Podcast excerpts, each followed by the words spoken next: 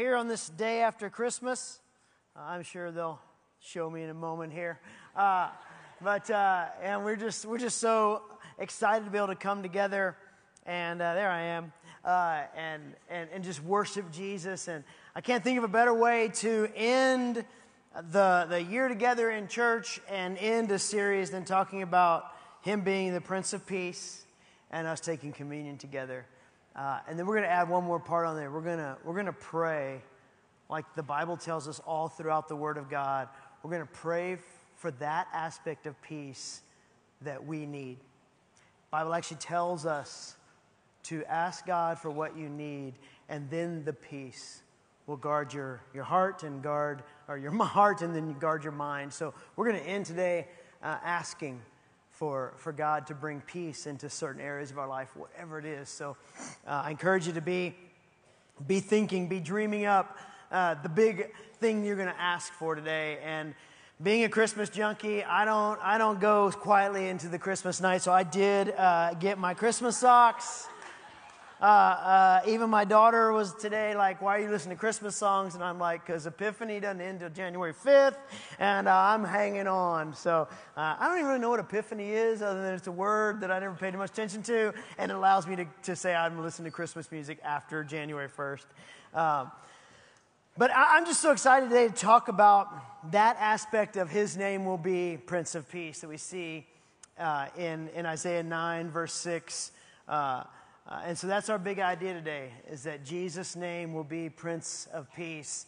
And I know that throughout the course of history, every era, every nation, every people group, every family, every individual has said, Oh, I've needed peace more here than ever before. Uh, I, don't, I don't know in my, in my lifetime, in my nation, or maybe in the world as a whole, that I've thought more about the peace of Jesus being so overwhelming over what the enemy and the world tries to throw at us. Uh, I, I, haven't thought of it, it, being more needed than, than now. And so that's, that's why I'm really excited today um, to, to talk about Jesus' name being the Prince of, of Peace. Uh, and so we're going to be in a couple of different places in, in the Word, uh, mostly in Colossians 3. If you want to turn there, we're going to get to there in, a, in just a little bit.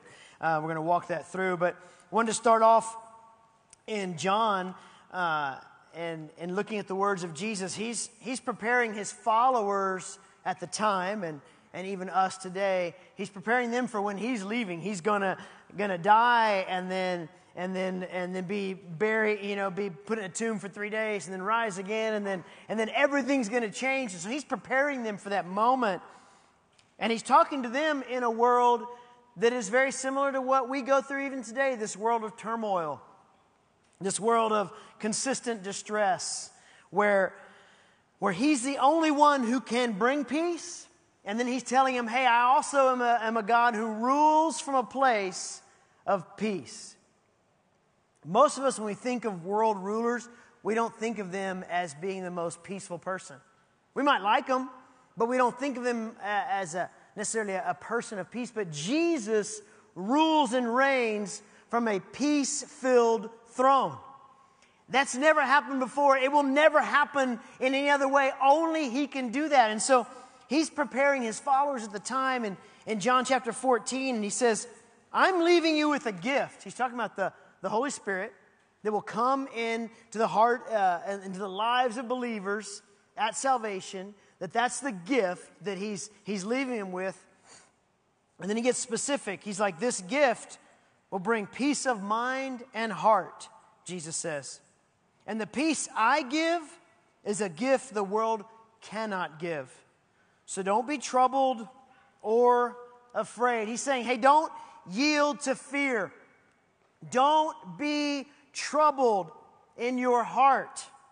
Instead, Jesus says, be courageous. Enjoy this gift I give you. So the question is, how? I mean, how? I want peace. You probably want peace. I think we all like peace. Being courageous is fantastic. So, how do I live not troubled not afraid in any way, in anything that's going on. Maybe two years ago, if somebody said, Don't live troubled or afraid, you'd be like, Oh, okay. We still have aspects of that, but like in the last two years, we're like, well, how else am I going to live? That's all I get fed from this world around me. How do I live in peace, from courage, not troubled, not afraid? That's a great question. I've been asking myself that for a while. Maybe you asked that question, or maybe you hear it today and you're like, yeah, I have that question too. Hold that thought. We're going to get to it, and then we're going to let Jesus take care of the answer in a little bit here. But peace is how God guides us. Listen to what Paul tells followers of Jesus in, in Colossians chapter 3, verse 15. A lot of you probably heard this, this verse before. Paul writes, And let the peace that comes from Christ rule in your hearts. He's telling us how to let it guide us. For as members of one body, you are called to live in peace and always be thankful. Now, if I were to read that verse alone and just left it there, I'd be like, well, uh, that sounds lovely. Let okay, let let peace that comes from Jesus rule my heart. All right. Woo! I like peace. Again, so do you especially peace from Jesus and, and living in peace with others, right? Imagine a world, no turmoil, no distress, no issues, no arguments, no disagreements, no worry about what that person will do or how, how that person will act or react or what they'll say. And Jesus says, hey, let that rule in your heart. And so I like peace and I like peace from Jesus and I like peace with others, but, and that's not a condescending but that I think of in my sometimes contrarian mind. It's more of a, okay, well, tell me a, something a little more tangible to go along with that because that sounds so good, but how? What? Give me the ability to respond or act that way. Give me a takeaway. Give me something concrete and tangible. So, what we do is we look back a few verses. In fact, we look at the first 14 verses prior to verse 15 to see the basics, the, the essence, the, the evidences of that Jesus peace that we read about in Colossians 3, verse 15. So, we're going to walk it through in some chunks here. If you're, if you're in Colossians 3 with me, we're going to walk it through in some, some, some chunks here of what Paul tells us of how to then live in that peace. Verses 1 through 4. Paul's saying, hey, as a Christian, as a follower of Jesus, you believe in him and you want to follow him, so now you live a new way. There is a new way of life for the believer that we do not live like our old selves. He says, think about heaven and how heaven does everything. Okay, that's kind of a tall order. How do I know that? Well, this word, life in community together, learning, growing, giving our lives away, being generous, like Mark talked about, uh, be, being a part of, uh, of growing in, in life studies and, and, and, real life groups, kind of what, what Jordan and Michael are talking about with the ones we're kicking off as we come into the new year. We, we learn what heaven thinks and what heaven does from the Word, and it's best learned together. Paul says, You don't do anything like the world does, like you once did. What you once did prior to Jesus, you don't do anymore. What the world tells you, you don't do anymore. Do you care for the world? Yes, they need Jesus. Do I care what the world says? No. I care for them. I don't care for what they think. They cannot dictate your life. They cannot. I mean, I even read this week, uh, churches should not gather anymore because, you know, new stuff. And I'm like, why is a non Christian telling me what to do as a believer? This is who I go to. Like, what does the Bible tell me to do? We gather. And I know that we're, we're lighter today. It's the day after Christmas. There's a lot of you tuning in online, a lot uh, sleeping from tryptophan and all that kind of stuff and traveling. I get that. But like, we got to gather. And some bishop who doesn't follow Jesus, who's the religious commentator for CNN, does not dictate the gospel to me. He just doesn't. I pray he gets saved or starts following the one he claims, but he does not dictate the gospel any more than I could walk up and be like, you know what you need to do for that car? Here's what I would do I'd take a hammer and I'd beat it and I'd poke stuff and then I'd just drive it really fast until it fell apart. That's how you treat a car. Because I don't know nothing about cars. So don't ask me about your car or else. Don't ask a guy who doesn't follow Jesus or read his gospel about what he says. Okay, that wasn't a part of any of this. That was, I was just getting it off my chest. Okay, thank you for, thank you. Whew. I need a hanky. No, uh, so Paul says, don't, don't do stuff like the world does. You're a representative of Jesus now, so if you mean it, be like Jesus. Tall order, yes, but we never get bored. I never get bored becoming like Jesus because I'll never get there. But man, will I become more like Jesus every day of my life. And then verses 5 through 11, it gets a little hard. He says, Get rid of the old ways. We all have old ways prior to Jesus. Some of those old ways try to just grab us all the time. It's the flesh we have to deal with. And Paul says, No more sins leading you, no more sins living in you. And then he gets specific. He says, Lust, evil desires, impurity. Don't be greedy. That's an idol, he says. You used to live the way the world lives, so don't anymore. Get rid of anger. Get rid of slander. Get rid of gossip. Oh, but who, what am I going to talk about around the water cooler? Talk about what you gave at Christmas. Talk about who Jesus is to you. Talk to a person in front of you, not about a person not next to you. Gossip, like, Gossip's a hard one because it's so norm in our society. We got to stop. Get rid of mean behavior and lying. Paul basically says, wear the new uniform that you got in following Jesus so people know you belong to him now. Become like Jesus. And then in verses 12 through 14, we're told some really cool things that seem really big, but the gospel tells us, so we're going to live with it and we're going to believe it. God gives you what Jesus had when he walked on planet Earth. He gives you the abilities, the characteristics, the personality traits, and the heart, just like Jesus had. It's from God, it's a gift. You and I can't earn it, we're just given it, right? We're coming out of Christmas. None of your kids earned those things yesterday, right? You gave them, like Mark said, you gave because you love. You gave because you care. You, gave because they just they matter to you. You like to see the faces or whatever it is. You want to bless them, so you gave. Compassionate mercy for people, Paul writes. Have that. Him? Mm-hmm. For him. Kindness, no matter what.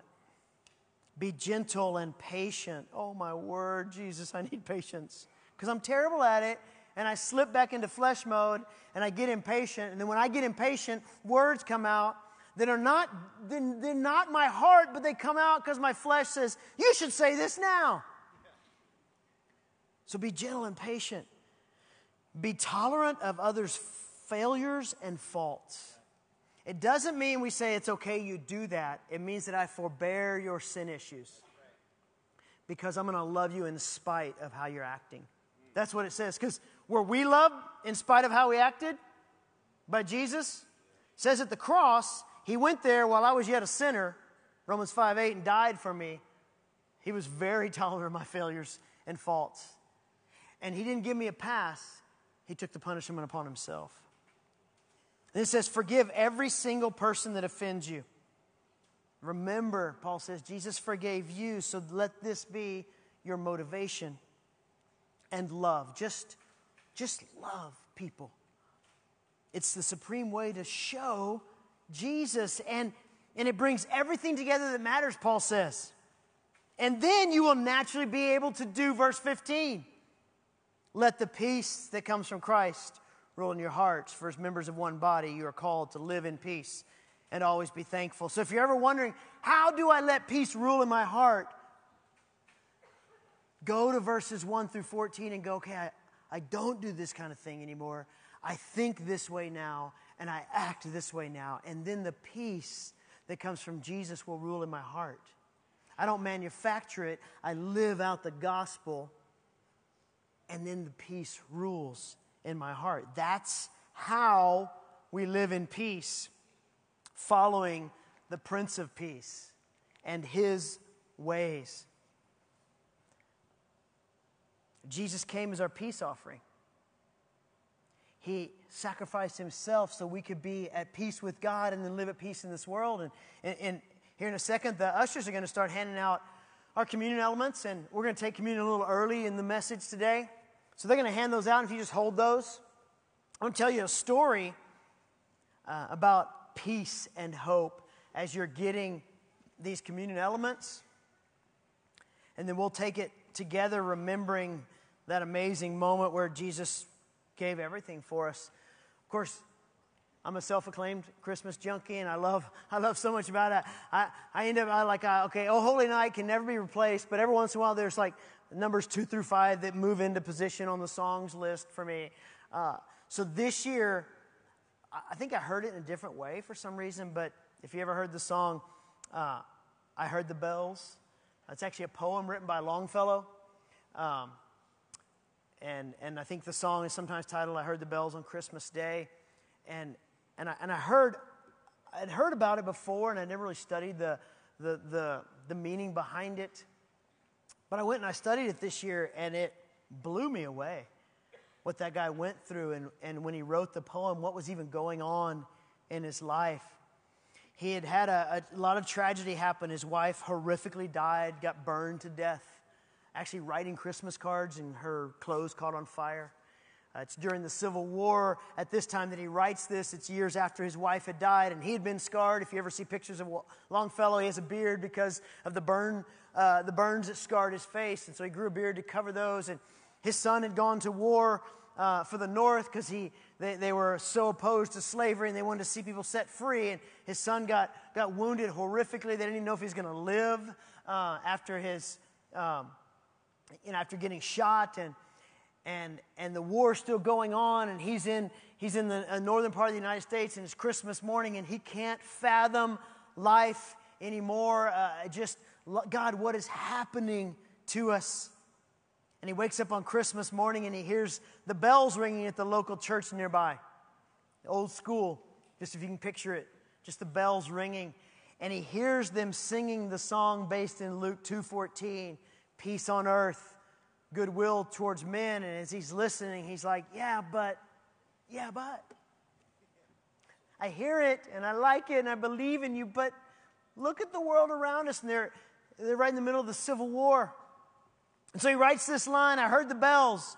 On Christmas Day, their old familiar carols play, and wild and sweet the words repeat of peace on earth, goodwill to men. But, but what he saw, especially during the Civil War, was this world of injustice and violence that seemed to mock what the angels said on that night that Jesus was born. He's a prince of peace, but, but it seems like, like our nation is mocking that now, and I don't get it. And he went on to write, and in despair, I bowed my head. There is no peace on earth, I said, for hate is strong and it mocks the song of peace on earth, goodwill to men. And he says that as he wrote, as he's actually penning this poem, that hope and trust rapidly grew into this overwhelming peace in his soul.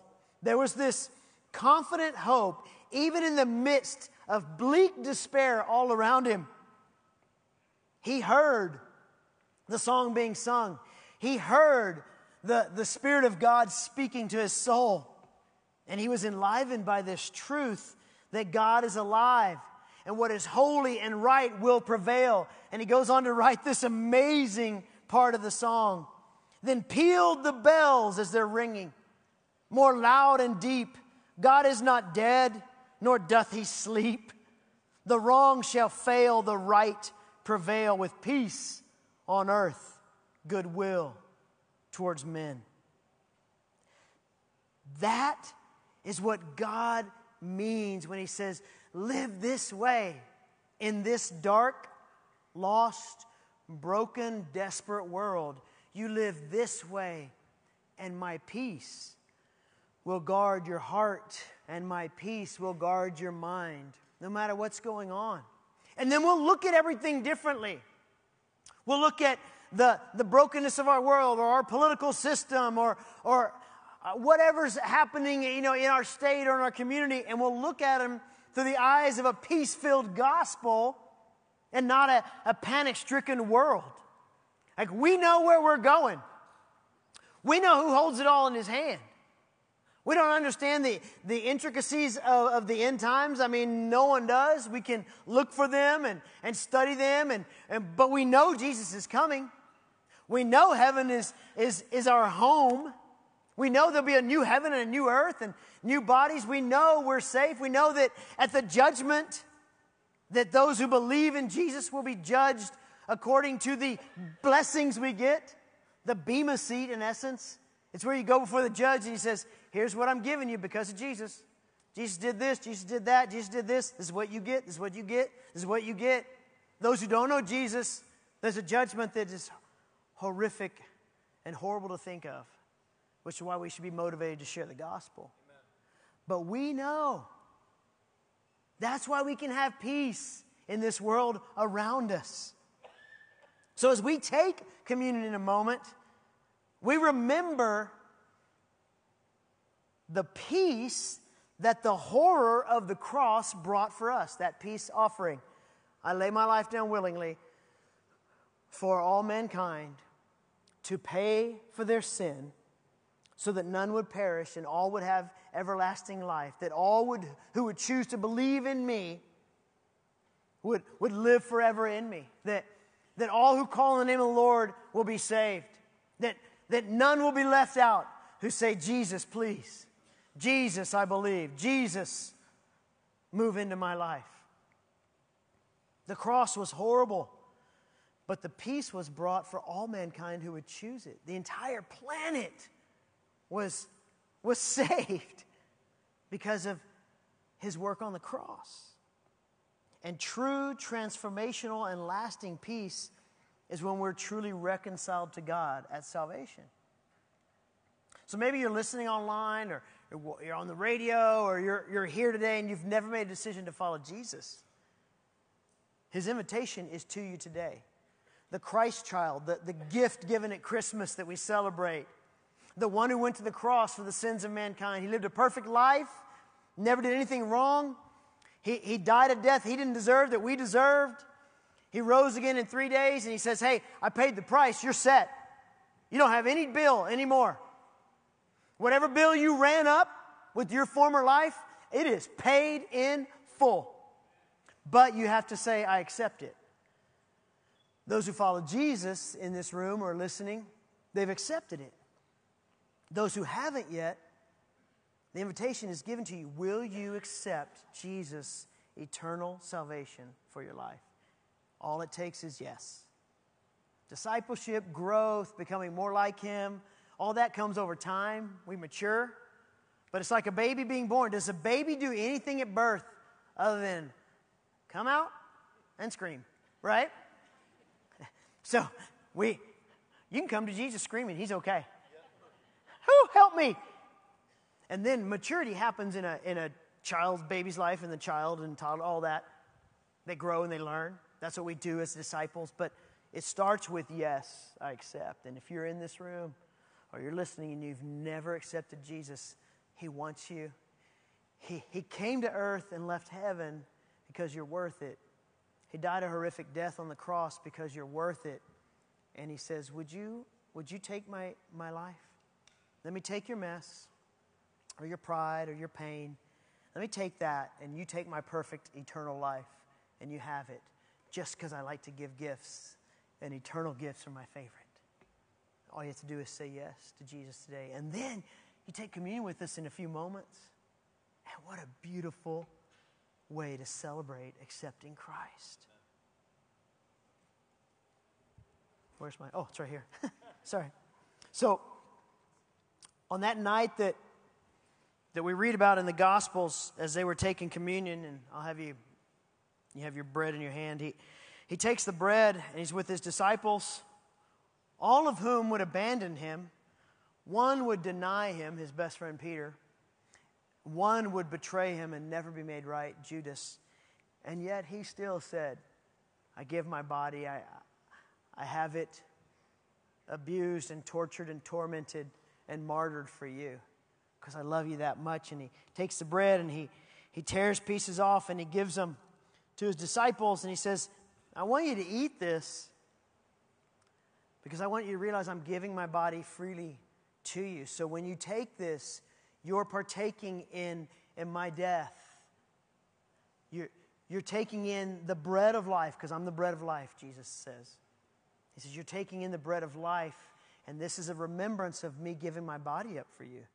It'll be beaten and tortured, and there'll be a crown of thorns beat into my head, and they'll be able to see my ribs as they beat me. And you're worth it. I just love you. I don't do this begrudgingly, I do this joyfully because you're my reward. Jesus says, You're my reward.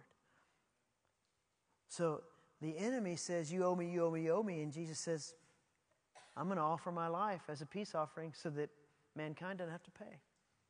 So, would you hold your bread? Would you just look at it for a moment? Just a piece of bread on this side of, of eternity and on, on this side of the cross. But today, a piece of bread in your hand represents the body of Jesus given up out of love for you. So Jesus gave thanks for it and he took it. And then Paul later writes about it and he says, Every time you eat this bread, you're declaring that Jesus won for you. So, Jesus, we thank you for giving up your body for us, for giving your life, for laying it down. And we eat this remembering that sacrifice of love because of love for us. Thank you, Jesus.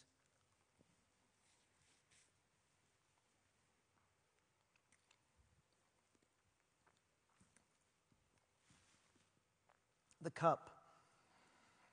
It's filled with wine in some places, grape juice in others, whatever somebody can get in another place.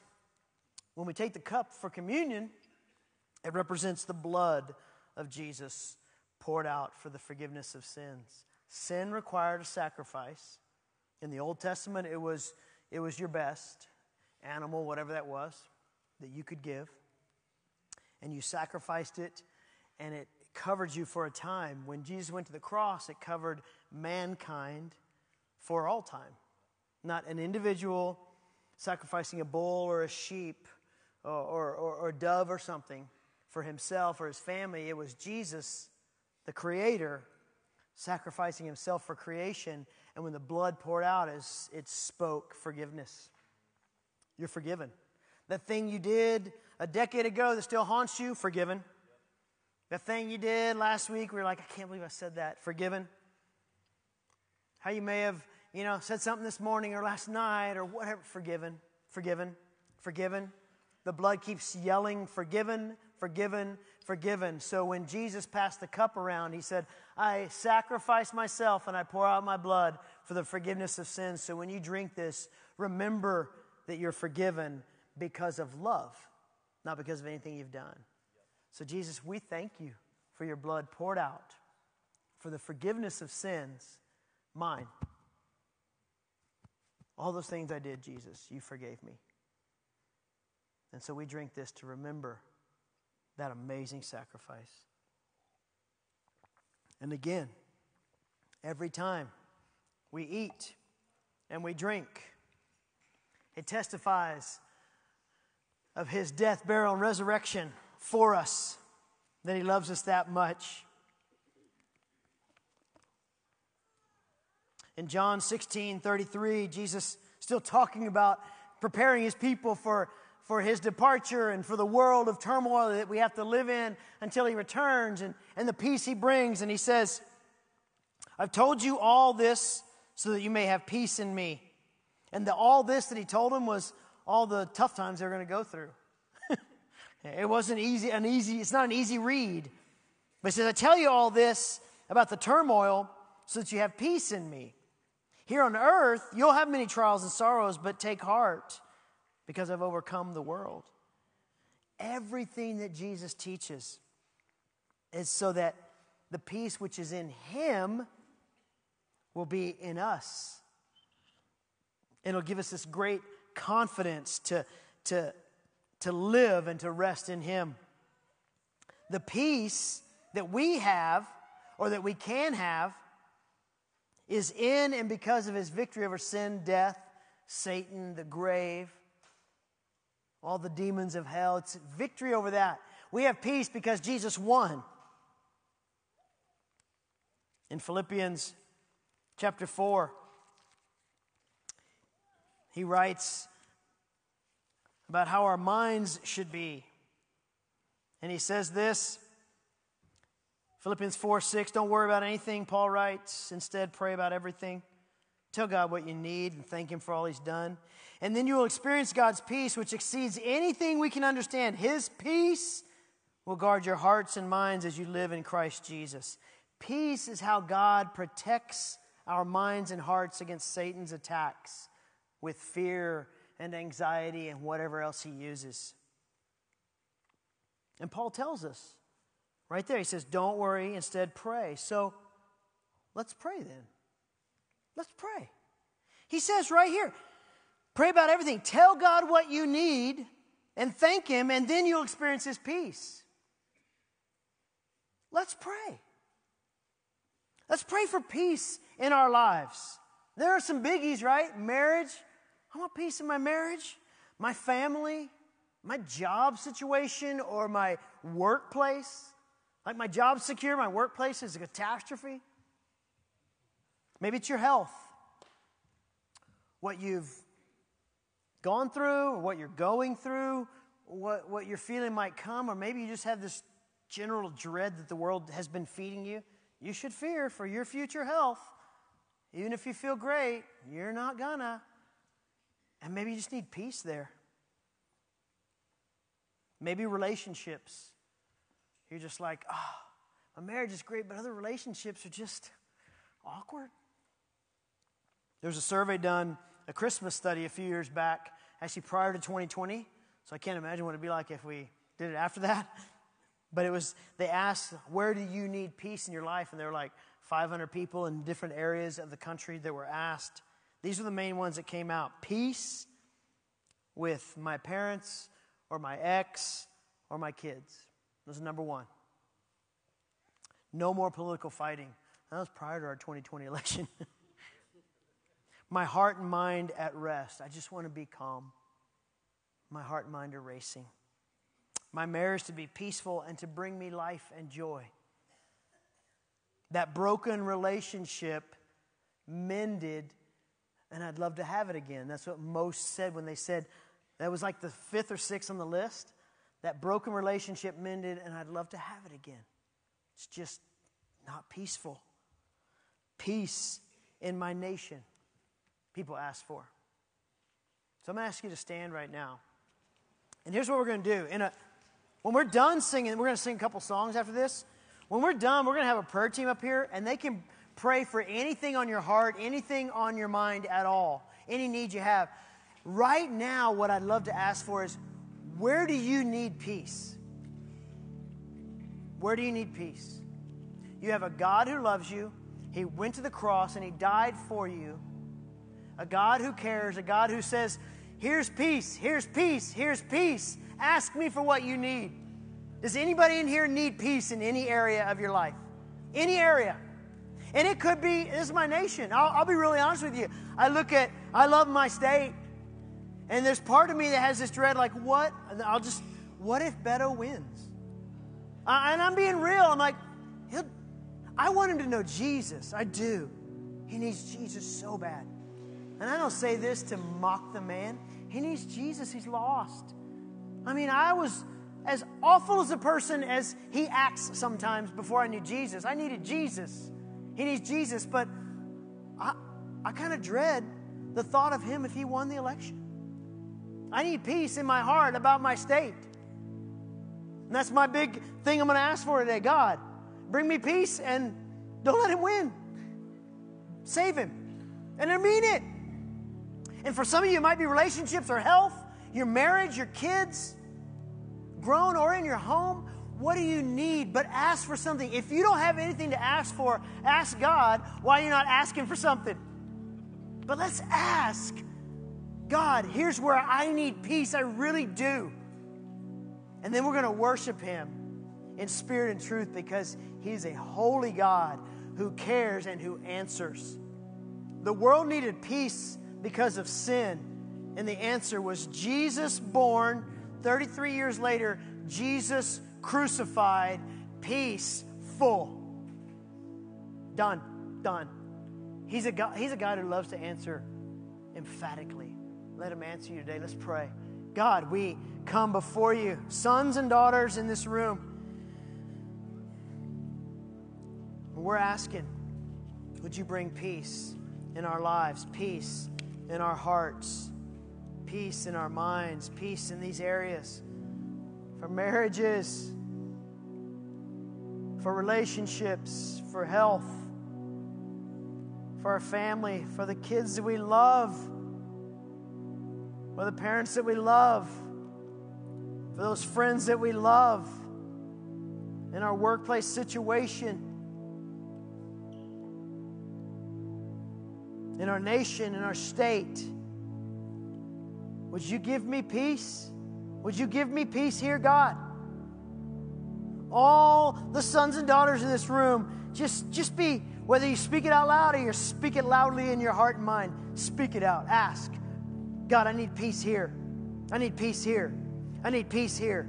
I need peace in these five spots, Lord. I need it. And I trust that you will guard my heart and my mind with that peace because I'm asking and I'm thankful that you're an answering God.